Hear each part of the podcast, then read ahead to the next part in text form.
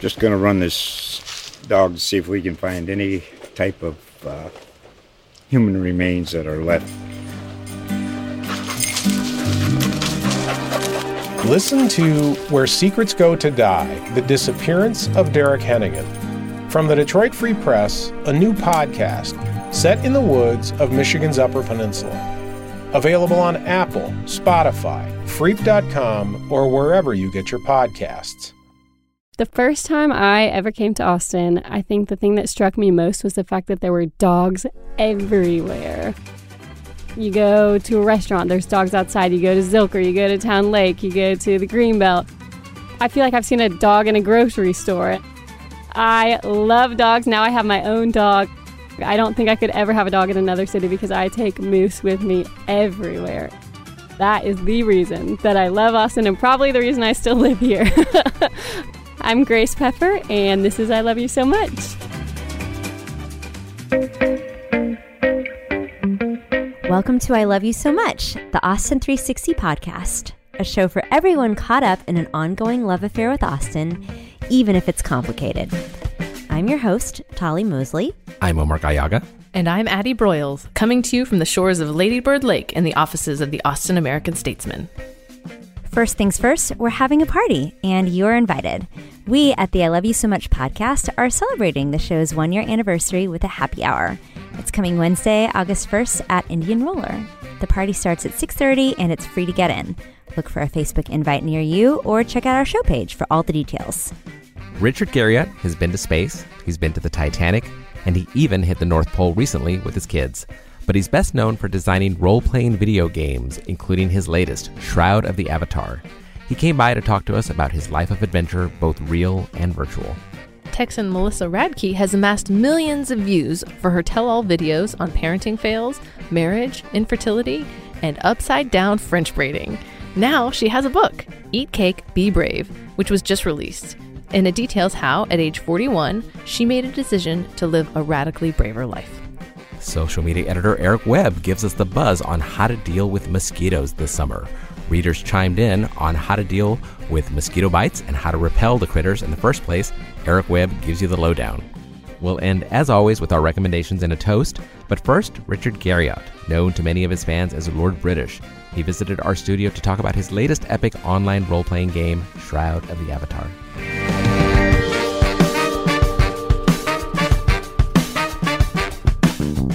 Richard Garriott, welcome to I Love You So Much. Thanks for being here. My pleasure to be sure. Now, I, I have been talking to you about games for going on 20 odd years. At least. Oh, my goodness. Uh, I remember when David Swafford first met me, he was like, What, you're the you're writing about Richard and you're the intern? What? Little did he know I'd be still around 21 years later. Uh, but anyway, I, I wanted to, uh, to, to, for our listeners who maybe are not gamers or who maybe haven't played your games before, how do you tell people what Shroud of the Avatar is? How do you explain it to people who maybe are not in that world? Yeah, well, the, uh, uh, the Shroud of the Avatar is my latest release. It is uh, sort of the spiritual successor to my earliest work, actually. Uh, and my earliest games, which I published for the first 20 years of my career, uh, was a series of games called Ultima and uh, they're sort of medieval fantasy role playing games, sort of like Dungeons and Dragons and Lord of the Rings. Uh, and uh, that was sort of also my my uh, my most successful uh, period was my early career.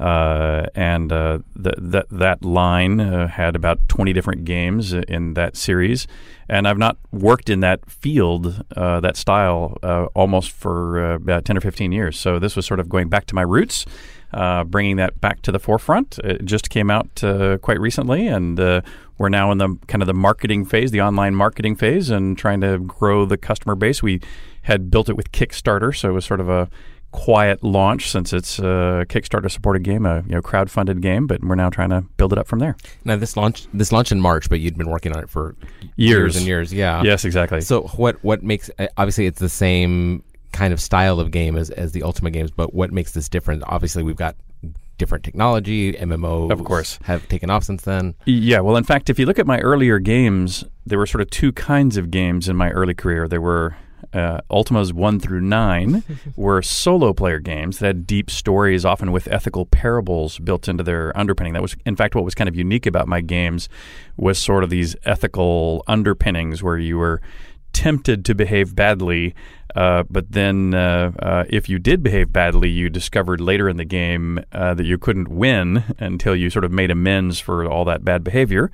Uh, and uh, and then the finale of the Ultima series, the very last game in the series, was something called Ultima Online, which was the first of this new category of games that are now referred to as massively multiplayer games or MMOs. But MMOs classically don't have much of a story in them, and they definitely don't have much uh, ethical parable type stories in them. And so, what we tried to do with Shroud of the Avatar was sort of put those together. And so, Shroud of the Avatar is uh, a complex game in the sense of you can play it like an MMO, or you can play it like a solo player game. You can actually play it online or offline. You can play it by yourself or with a party of friends or in an MMO like setting. Uh, and so it's sort of a uh, a blend of uh, it has a technology that allows it to kind of throttle up or throttle down how solo player or how multiplayer it is, either at the player's uh, request or as the game chooses to for storytelling purposes. Now, Addie, you, you've got kids uh, that are kind of in the preteen realm. My kids are, are 10 and 8. Uh, they, they play games like Fortnite. And I mean, like. I'll, I'll, the, in my ho- my head this whole time, I'm thinking, is that what Fortnite is? Is that what Fortnite is? Now, Fortnite does not have ethical parables in Yes. it. No. well, the should I younger build kids, this or should I not build this? That's the ethical parable in Fortnite. Yeah, the younger kids are still uh, very much into just uh, shoot things and blow things up. Uh, Or- I mean, and, and they, they really got into gaming at Minecraft, which I actually think is a great Which is a great. place. It's a great time. I mean, I'm a, I'm a millennial who happens to have slightly older children for a millennial, but what a great! I thought I knew from the get go that it was going to be a great addition to our lives, and it really was. And they've kind of grown out of it a little bit more. But I just love all the thoughtfulness that I can tell you have brought to your games with uh, making sure that people realize that you know a game is a representation of real life, and a real life is much more complex than just do you live or do you die. And Exactly. these, this just the mentioning of making amends for something that you've done wrong.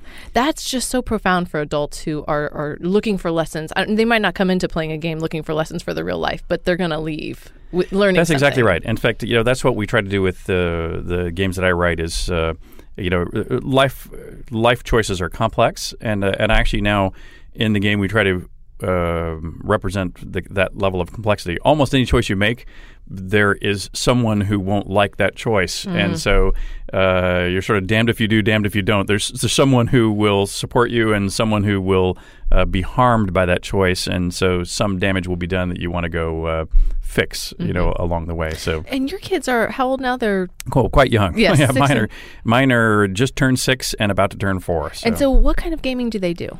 Not much. They're you know they're still in very young Mm-hmm. um, uh, kid apps. Little little you know the most complex things they do are little uh, math uh, tutor games, Mm-hmm.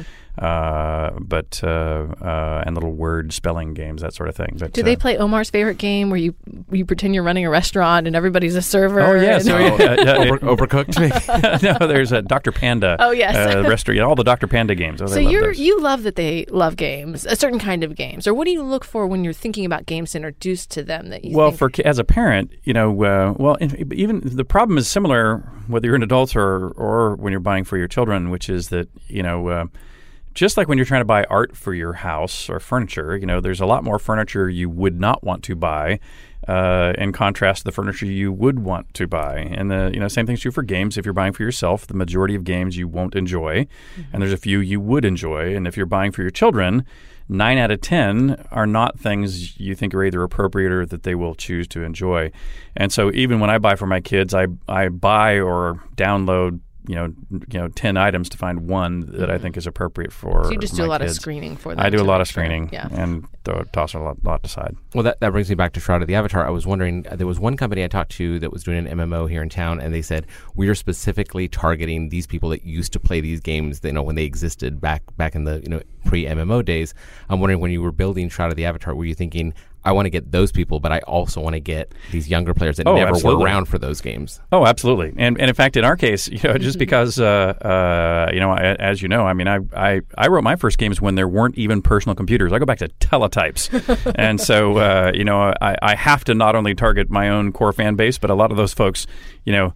are you know literally have fallen off planet Earth at this point. So you know I have to be targeting the younger demographic, uh, and so I, I want to both keep my core fans, but I have to be watching the younger trends as well. And so uh, uh, that's really the only way to uh, uh, you know have an audience is to is to kind of do the best of both worlds. What, what were some of the things that went into Shroud of the Avatar to kind of like attract some of that audience? Well, you know the uh, you know the, the, one of the one of the to, to, my mind one of the tragedies of uh, of keeping up uh, in the modern era is that uh, because of the Moore's law, you know, doubling of machine speeds, uh, you know, every couple of years, it means that the race to have the best bells and whistles is really still what sells, and so uh, that sort of keeps the majority of the market is still chasing how big are the explosions, how visceral are the clouds of smokes, and you know, uh, you know, how big are the guns, so to speak. And so, even though I try to avoid a lot of that, just because I don't think that that is very uh, deep, in fact, it's very specifically not deep, uh, and yet you have to give enough of a nod to that. You have to have those TV moments. You have to have those uh, the the the action shot reel. You have to be able to put those those moments together in an in an action reel enough to where people will go, oh, that's interesting enough for me to look at. And then it also has the depth to follow. Mm. And so we have to have, it, have enough of that gloss on the top to get them to observe it. And then you capture them long term with the depth. Hmm. Well, one of the most interesting things about the game last time we talked uh, about it was just the, the player created items in the game that players were creating their own objects, that you're kind of sharing assets with other studios. Just this idea that you're not just like this godlike figure putting something out into the world. You're actually you know getting stuff back from your audience and from other studios. Oh, in fact, that's uh, essential at this stage. In fact, one of the lessons that started with Ultima Online, uh, but has become more and more true over time, which is that you know I don't you know I don't care how big your studio is. I mean, ours is a relatively small studio. I mean, we spent you know twelve million dollars making this game, but that's still tiny mm-hmm. compared to the biggest games. The biggest franchises now spend probably 200 million to 500 million making the AAA titles. Even if we had that kind of budget, the players would still consume all of it within a matter of a month or two. and so, even if you had literally an unlimited budget, the players will consume everything you create much, much faster than you could possibly create it. And so your only hope to keep them entertained for years, and therefore also hopefully providing you funding and, and, and buying the product and, and you know and investing in it and supporting your team for years, is if they are also part of the creation process, if they are entertaining each other. And part of the way we accomplish that is we say uh, we want the players to also be part of the creation process. Now, the the problem with that is that most people are not good creators, right? I mean, if you had to say, you know, the reason why you are all employed as writers and podcasters, et cetera, is you are the cream of the crop in your own industries, hopefully, and so uh, and so that's you know if, if you if you had if we switched roles and you try to do my job and I try to do yours, life would probably not be as good for either of us. this would be a terrible podcast if that happened. and so uh, uh, uh, the same thing was true would be true for the audience if you, uh, of, of players if we if we if I switched roles with them. And so what we have to do is, you know, there's maybe 0.1 percent of the players are good at being game masters or dungeon masters in a gaming sense. And so what we have to do is provide them the tools to make art, to make adventures, mm. and then we have to also celebrate them and give them rewards within the game uh, to to be celebrated, to have their stuff be showcased, to take the stuff that's not very good and move it out of the way and get it erased out of the game, uh, so that uh, you know the high quality stuff bubbles up and becomes bountiful. There's some element of curation to it. it sounds like exactly, it ha- but it has to be sort of automatically curated. We can't we can't rely on again our labor to go in and curate it again mm-hmm. because it's a there's too many of them and too few of us. Mm-hmm. Okay, so can we get straight to space? Oh yeah, of course. Okay, so how long has it been since you were in space? This is the tenth this year. This October will be the tenth anniversary of my flight to space. And you said well, everything except the food is great. yes, yeah. There, there, sure there are maybe some other. There's things, a very but... long list of really great aspects of, and reasons to go to space food is not one of them. Okay, give me the example of what what did you not like in space? Well, so uh, uh, so you know, the food food in space. Well, it's not exactly bad. There's pretty much nothing good about it either. It's pure function. It's pure function. You're, what they what the what the take up is pretty much literally uh, military rations. And the reason why is because those are self contained, year shelf life, room temperature. You know, bags that you can just ship up there in quantity and leave in a locker. And uh, and what's funny about the food though is that they send you up. You know, a uh, you go through this process on the ground where you actually get to try to pick out which meals they want you to put on board. Uh, but uh, frankly, none of it's very good. So you say, sure, whatever, put it up there, and uh, and they put you know you know a full meal for every meal that you're going to be up on in space. But you actually you're not really working out that hard when you're in space compared to on Earth, and so you don't eat that much. So there's extra food. There's about twice as much food as anybody would ever need. And plus, all the people who've been up there ahead of you for a full year have had twice as much food as they've ever needed. And so there's this massive amount of extra food up there. And so what happens is every mealtime, people go to the food lockers, and as opposed to eating what's been specified to you, you raid the locker for the last year's worth of excess food for the parts and pieces to try to put together something remotely interesting. and so the best things we found were it's either, you know, uh, reconstituted, you know, freeze dried basically macaroni and cheese that you reconstitute with hot water. I'm sure you can tell how great that would be. Well, Kraft sells a version of it now Yeah, on grocery store shelves. And I'm sure you know how good that is. No, no. Yeah. Or or actually literally the best thing, and this was actually not so bad, was there were occasionally these little packets of uh, foil packets of tortillas that tasted like No- tortillas. No bread because of crumbs. Yep. Factoid from and uh, uh, and then there was this uh, this meat that sort of like a beef jerky. They would sort of we you could imagine it was brisket slices that we could sort of make these uh, uh, you know a poor man's version of a of a, a fajita. Uh, with uh, strips of meat and a tortilla and something wait, else. wait, slapped on it. Richard, Richard, are you, are you trying to tell us that you invented space tacos? Yeah, sort of. Well, I, I wasn't the inventor, but it was one of my crewmates. no. The, it, Tacos in space. so I actually I got to go to Houston to uh, cover some of the food stuff at the Space Center over there, and that is actually the very first thing they tell you is that there's no bread that goes in space. It's all tortillas because No of crumbs. crumbs. Yeah. Uh, so we have something th- that happened very recently. Uh, You were met met with the mayor, Yes. very recently to talk about your kids. Mm-hmm. But when I go to the mayor to talk about my kids, it's just because they're in trouble. uh, but it was it was you all went to the North Pole and took a an Austin flag there, and then you were presenting the flag to the mayor. Is, is it, how did all this happen? What, what- yeah, well, in fact, what, yeah, that was interesting that the mayor actually noticed that we were there in the first place, that which was kind of cool. Uh, so, um, uh, yeah, so uh, on April 17th, we happened to be at the North Pole with my kids. So uh, I'm on the board of an organization called the Explorers Club. And we have a Young Explorers group, which is really uh, all of our children, all of us who are members, we decided to put a lecture series together for our children. So once a month, basically, we we, we, we you know we, we take turns lecturing to our children for the most part. But it's actually a pretty cool lecture series. Like you know, somebody's a you know wildlife expert that has brought in like literally wolves into the clubhouse, and so our kids play with their wolves. And I give a lecture about space, for example, or whatever else it might be. And so some of the some of the lectures are pretty darn cool. And then after we've been on this now for three years, and so then we said, you know, our kids really need to go out and go, do some real field work. I need fodder for this speech. I got to get. Yeah, and so uh, so we said, well, you know, where where where can our kids go? They would be they could actually do some real experiments, and it would be fun for us and fun for the kids. So we thought, let's take them to the North Pole, and so we put together a real experiment list, and uh, some of the older kids put together actually, I mean, t- some teen kids that were with us put together some actual hardware experiments, and our kids got involved in some water filtration experiments that uh, uh, were even with Scripps Institute and other things, and we connected with uh, school kids in the United States and uh, the UK, and all the way up to some Inuit kids in Siberia and Greenland. Uh, anyway, really quite a, I mean, quite a serious expedition, really, all told. Uh, and I took the flag of the city of Austin just because I thought it would be a good, fun thing to do.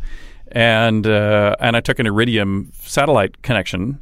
And when we were at the North Pole, and furled the uh, the flag, took a picture of it, and tweeted it.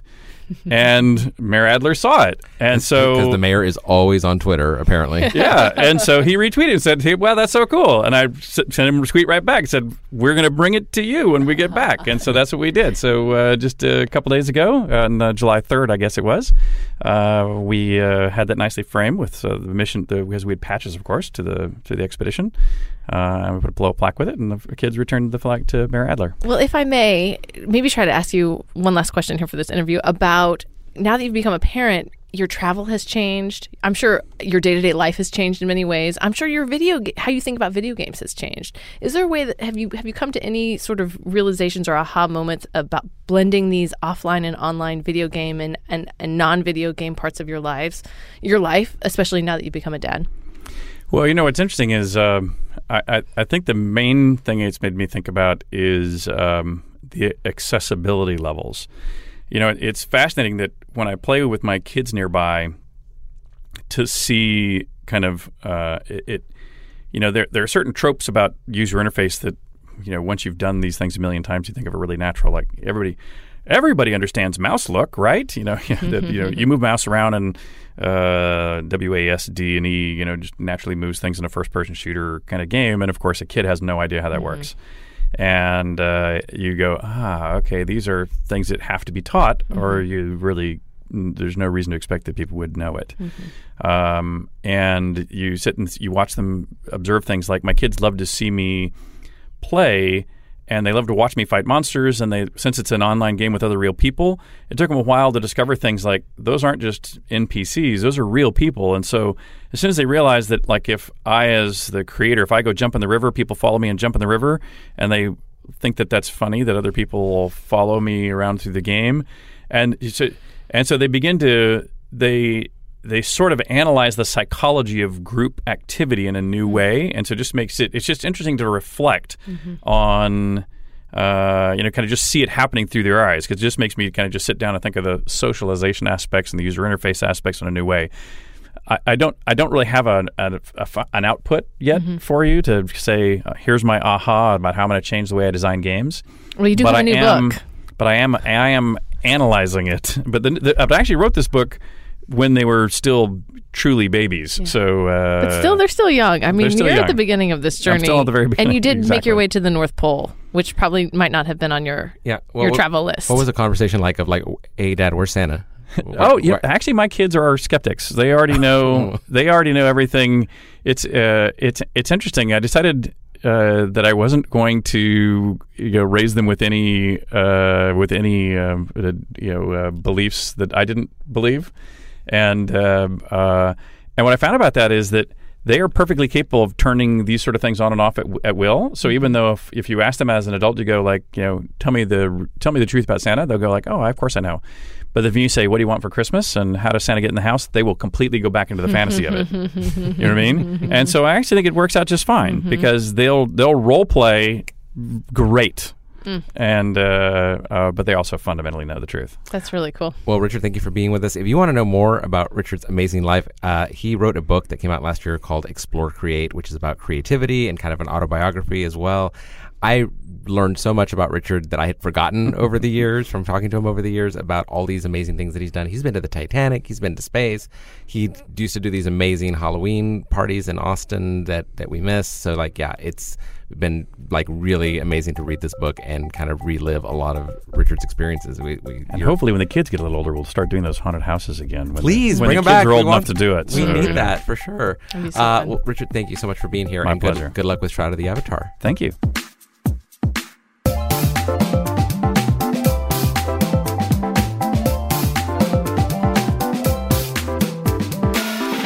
Melissa Radke is funny, really funny. But like most parents, she also feels guilty a lot of the time. She talks to us about how she processed that mom guilt online with thousands of people watching.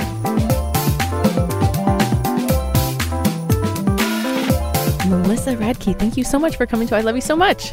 Is it called I Love You So Much? I love you so much. That's what it's called? and we just met. And we just met, and I do love you so much. It- it- the po- name of the podcast really speaks to our enthusiasm about things and pe- people and places in Austin, but also people who come and share their awesome art with And us. And for those, those listening, you are I mean, you are um, enthusiastic to say the least. You bounded off the elevator like a little cheerleader. Oh. I was like, Well- oh, I can put her in my purse and take her around with me and have her cheer for me. Well, I, you were just in my pocket talking to me on Facebook and keeping me company. So, uh, for Austin listeners who aren't familiar with you, tell us a little bit about who you are and what you're doing here today. Well, thank you so much for having me. I am I, I am a vlogger. I started vlogging. That's a thing. My mother thought it was a sexual term. It's actually not. um, I started doing that on uh, social media about a year and a half, maybe two years ago. And one of the very first videos I put out was called Red Ribbon Week, where I was bemoaning the trial that parents have to go through to dress their kids up every freaking day for Wacky hair. Wacky hair Crazy day. hats. Camo day. and I put this little video up. We thought it would be kind of funny. I had maybe put up three or four videos before this one. And as of today, it's had 100 million views. Vi- to say it went viral is to, you know, putting it mildly. Minimize it, yeah. Um, went on to, to make several other videos that have been on today.com and Us Weekly and all this kind of stuff about parenting, about marriage, about trying to lose weight, about how I cannot contour my makeup. And, uh, but I made one a couple of years ago when I turned 41 and I titled the video Eat Cake, Be Brave. And it traveled all across the world and up to the uh, desk of a editor in New York City. All that to say, my book comes out um, this coming up month in July, and here I am now in Austin speaking at the Texas Writers Convention. Which they're probably gonna like stone me or throw tomatoes at me for starting on social media. No, I love you. Just have a non-traditional path towards it's very being non-traditional. being a writer. But I think that's what obviously is your strength because you're, you've inspired so many people who want to have a voice and they want to tell a story. They and that's have the takeaway that I got from your book so far is that everybody has a story. Everybody has a story with, worth telling. And at your 40, 41st birthday, you decided you were going to tell your story. Well, here, yeah, here's the deal. I had sat on my story for a long time, and all, all of my scars are a story. You've probably heard that said mm-hmm. before, but I knew that my story could change somebody. It could help somebody, but I was too freaking scared to share it. Mm-hmm. And I do not know why, but when I turned 41, that's no magical number. If anything, 40 should be the magical number, right? That's when you're mm-hmm. like partying and having a great time with your friends. 41, I describe it as when I, you know, thawed out a pot roast I'd had in my year, my freezer for a year, and bought myself my own cake. Uh, 41's not special. But as I leaned down over the table to blow out the candles on the cake, I heard my children, who had come to me after 12 years of infertility um, through adoption, I heard them say to me, Mom, make a wish and make it count. And that was it for me. I don't know why, but in that moment, I literally told myself, Melissa, I'll give you one year. I'll give you 12 months. You be brave. If it scares you, do it. If it freaks you out, try it. But just 12 months. And if you're back here in the same place in one year, hey, so what? At least you tried. So, what are some of the things you did that year? I continued to put up videos. Um, I I- like to say that I have a face for radio. you know, I'm not the most attractive girl. I'm not supposed to be on video. I don't know. You're pretty darn cute. Oh, thanks.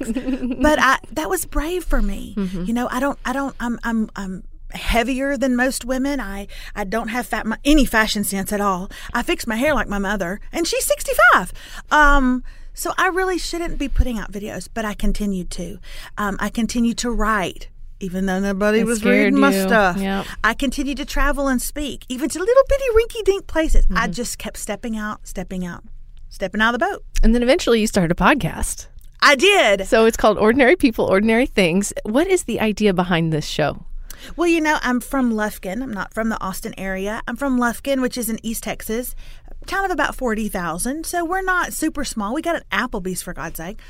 But, um, and if you're like, if you really want to go out, we've got an Outback. Okay, but don't be Oh. jealous of me right now, y'all. That's date night. I know that's date. That is, Valentine's that's Day. Valentine's. Yeah. Um, but within that town, there are extraordinary stories, but they are coming from ordinary people living ordinary lives. And I knew I wanted to start a podcast. I knew there were stories like mine out there. But look, I, you know, I'm not talking to Ellen DeGeneres and getting her story. I'm not talking to Kate Middleton. They won't call me back.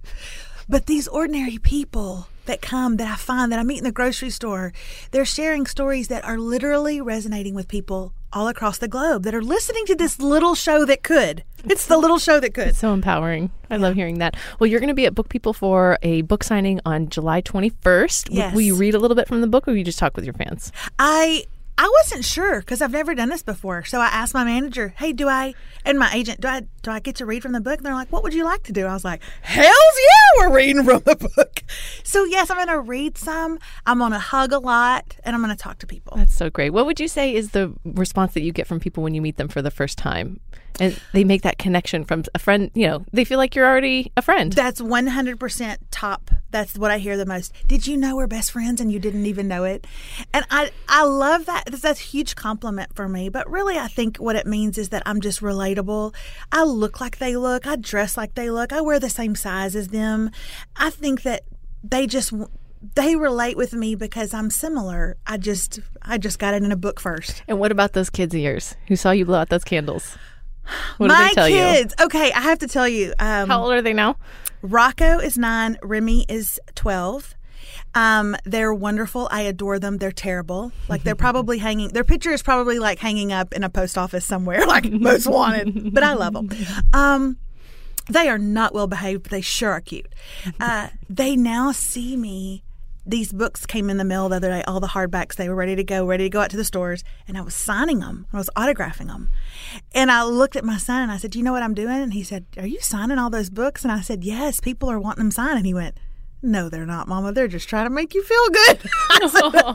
so thank you for making me brave and keeping me humble. That's what I say to my kids. well, Melissa, you are inspiring to so many people. I hope listeners go and check out your podcast, check out your book, and thank you so much for coming to the studio. Are you kidding me? Thank you for having me. I really love you so much.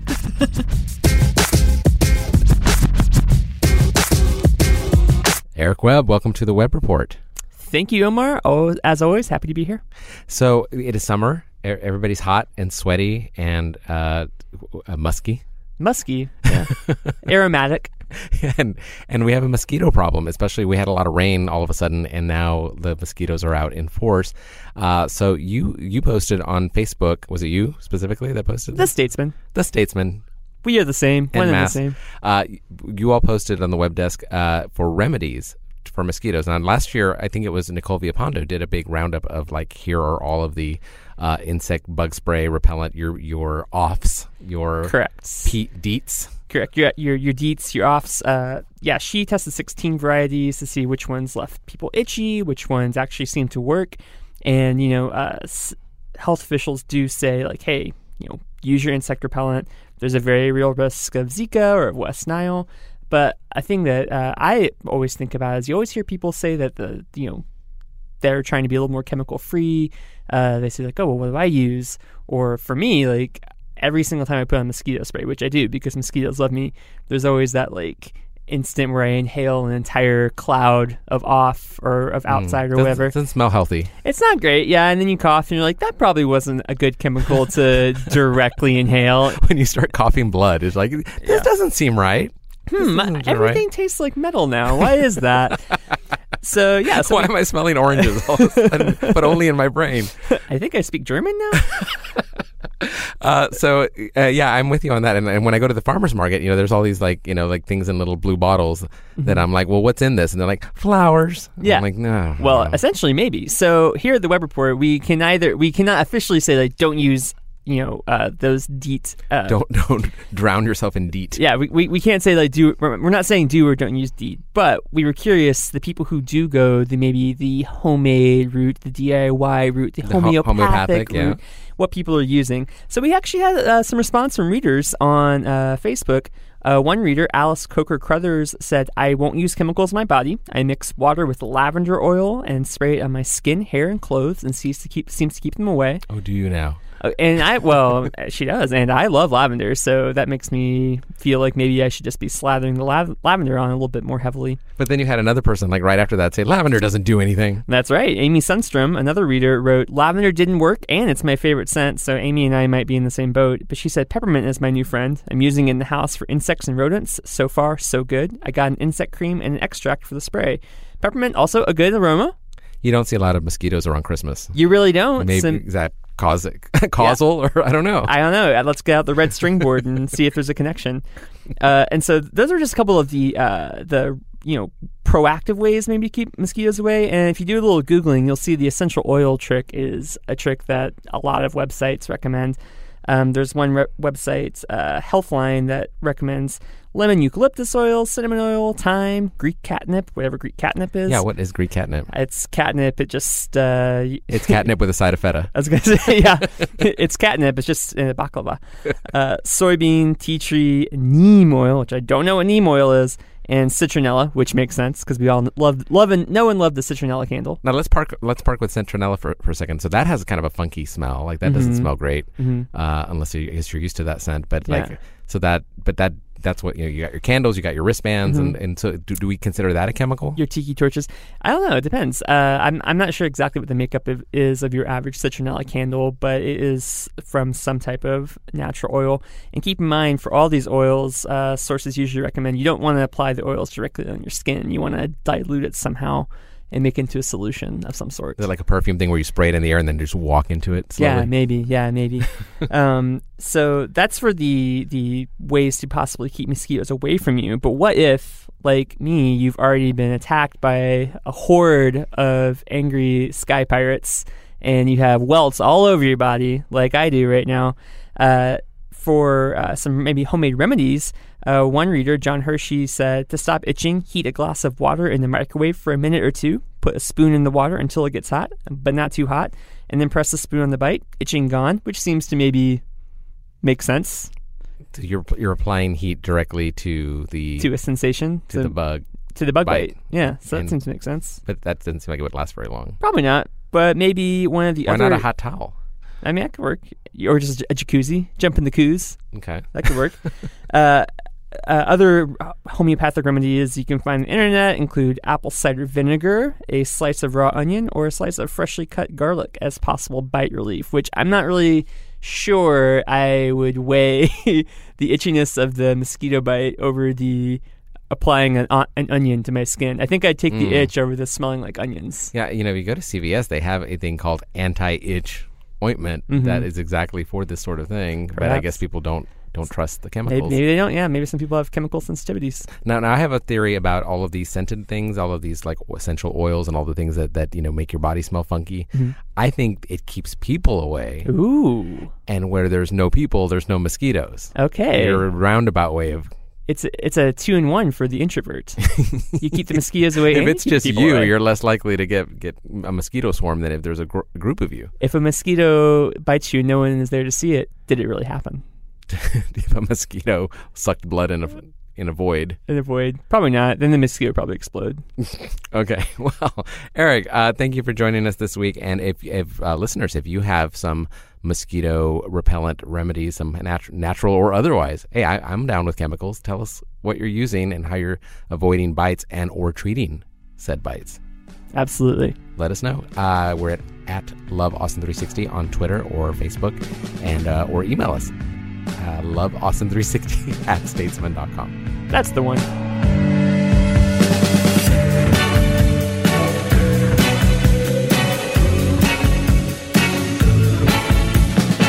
Now we've come to the moment in our show where we have a toast. This is where we go around the table sharing some things we think you, our listeners, would be into. So, Omar, how about you start us off? Uh, I have a Twitter thread that I'm really into this week, and actually, it might be old by the time you hear this, but uh, but I'm really into it right now. Uh, this is a a person in Philadelphia, a writer and illustrator who goes by Mew at P- Prinks Mu. That's P R I N X E M U, and she posted a uh, a thread asking, "What's the most on brand story you have from your early childhood?" And I'll, I'll it's a great, great top conversation starters. I'll read hers, which is fantastic. Mine is when my mom told me not to touch the electric stove when it was red because that meant it was hot. So I made direct eye contact with her and slapped my hand down on the stove top. That is on brand for that person. So I, I heard a lot of stories from journalists saying like, "Oh, I started in my first newspaper when I was three, or I did this when I was." So that's On brand about you. yeah, like Okay. what's what's the most on brand story you have from your childhood? And the one I wrote was that um, that when I was like two or three years old, one of my aunts or uncles recorded me like an interview style telling stories, and I'm like, oh, that was my first podcast at age three. Oh, So that's very on brand for Omar. That's sweet, Omar. So think about your stories, post them online. Uh, but I, I don't know that it's got a specific hashtag. Uh, but you can just search for like on brand early childhood, and you'll see a lot of really funny, really heartwarming tweets. That reminds me of when you caught Avery in the garage saying, This is Avery Broyles, and you're listening to my show. Oh, he was like, and you're listening to I Love You So Much. He was practicing the I Love He You was So trying Much. to do his cold open. That is so great. You have me dying over here because I can think of about 18 on brand Addie things Yeah, yeah. stories from my childhood. yeah, it, it goes to show like how how little some parts of our personality change from childhood Yeah. to adulthood. Oh, great tweet. Great tweet. Love it. Yeah. Uh, okay, so I will chime in and recommend something that is on beat for me and on brand for me, which is, uh, well, I don't know if it's on brand. I have fallen in love with my Instant Pot. And I did not think I was going to be into this. So if you Now, are that's Instant Pot. you write about cooking food. I do write about cooking food, but I I'm two years behind the Instant Pot trend because I was a little snotty about it, sort of thinking that it was Like that's not real cooking. not real cooking or that it, like I can be as nostalgic as anybody about like cooking like the way you're supposed to cook or sort of like holding onto traditions even though I'm a, an early adopter in other areas but I didn't think that the mania around the instant pot was really worth anything until I actually got one and I started cooking in it and I was I mean I even did a live stream you can find it on Facebook of unboxing this thing where I am losing my mind about the questions I just had so many questions about like well does will it explode and isn't it hard to use there are all these buttons do you program it How That's a easy good is first question Mm-hmm. about most things. Will it explode? I mean, it's a pressure cooker. It's so, and, and I heard from a lot of people that they have instant pots or other brands of multi cookers in their homes that they haven't used yet because of all these same fears. So I decided just to tackle it head on, and I, I've been cooking for about a month on it. I have a series of stories that are coming out in late July where I sort of break down the basics, and then I get into cheese cheesecakes and you know gumbos and stews and other things that are a little bit more challenging beyond just like refried beans. Um, but I have just been making. Here's what I really want to recommend: getting a new tool like this reinvigorates how you think about cooking. Mm-hmm. And I write about cooking, so I'm prone to burnout, but I think we all eat every day and are really prone to burnout. And if you're feeling that way, go into a Bed Bath and Beyond or wherever and just find some other cool tool. As I mean, an Instant Pot is like 80 bucks. It's not that much. You talked about a Joule not that long The sous ago. vide, which completely reinvigorated the way I cook. I'm, I'm cooking burgers and pork chops and stuff now in ways that I was completely bored with Yep. before. Mine is the magic bullet. So, like, and it, I was inspired to start making dressings, but thicker dressings. Nice, like avocado. Yeah, like creamy. avocado, Yeah. walnuts. Like, you know, you just need a little bit of the dressing and you can change your boring vegetables into exciting Oh, that vegetables. sounds amazing. Look at us. Okay, well, so that's my like- great, we my like a- recommendation for this week. like a chunky ranch.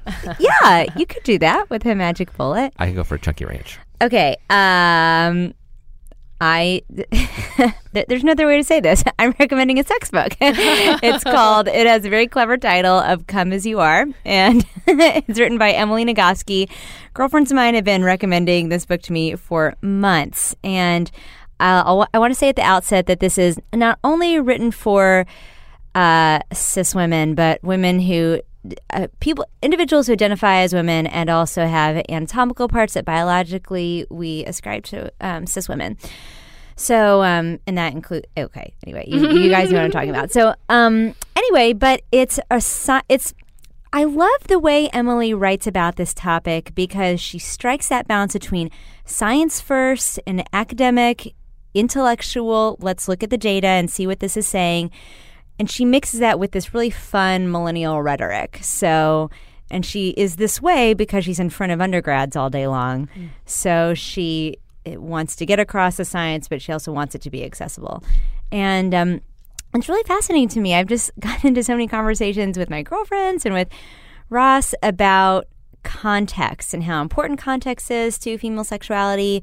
We know we all know that a brain is the is a part of it, but it really breaks down a lot of stereotypes that have actually come from old science, and we still carry with us that women experience shame around, and also men experience shame around too when it comes to like not knowing what to do with their partner. So, uh, the last thing I'll say about this book is this is not a, an extended Cosmo article about like how to put what where. this is more about this feels more like someone giving you a big hug about any insecurity you have ever felt as a woman about your sexuality and assuring you that you're normal.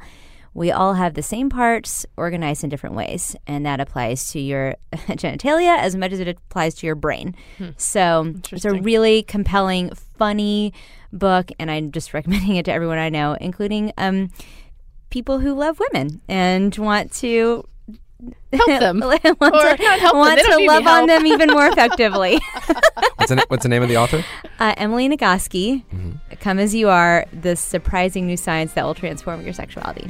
Love Fantastic. it. Good toast this week, guys. Very on brand toast, if I do say myself. we were myself. so on brand this week.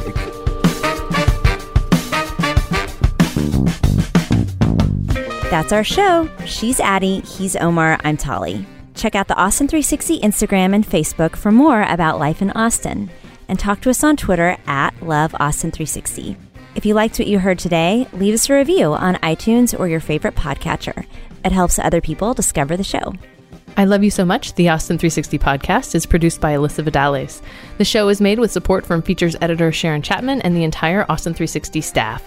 Our theme music is from local band Hardproof, which you should definitely check out at hardproofmusic.com.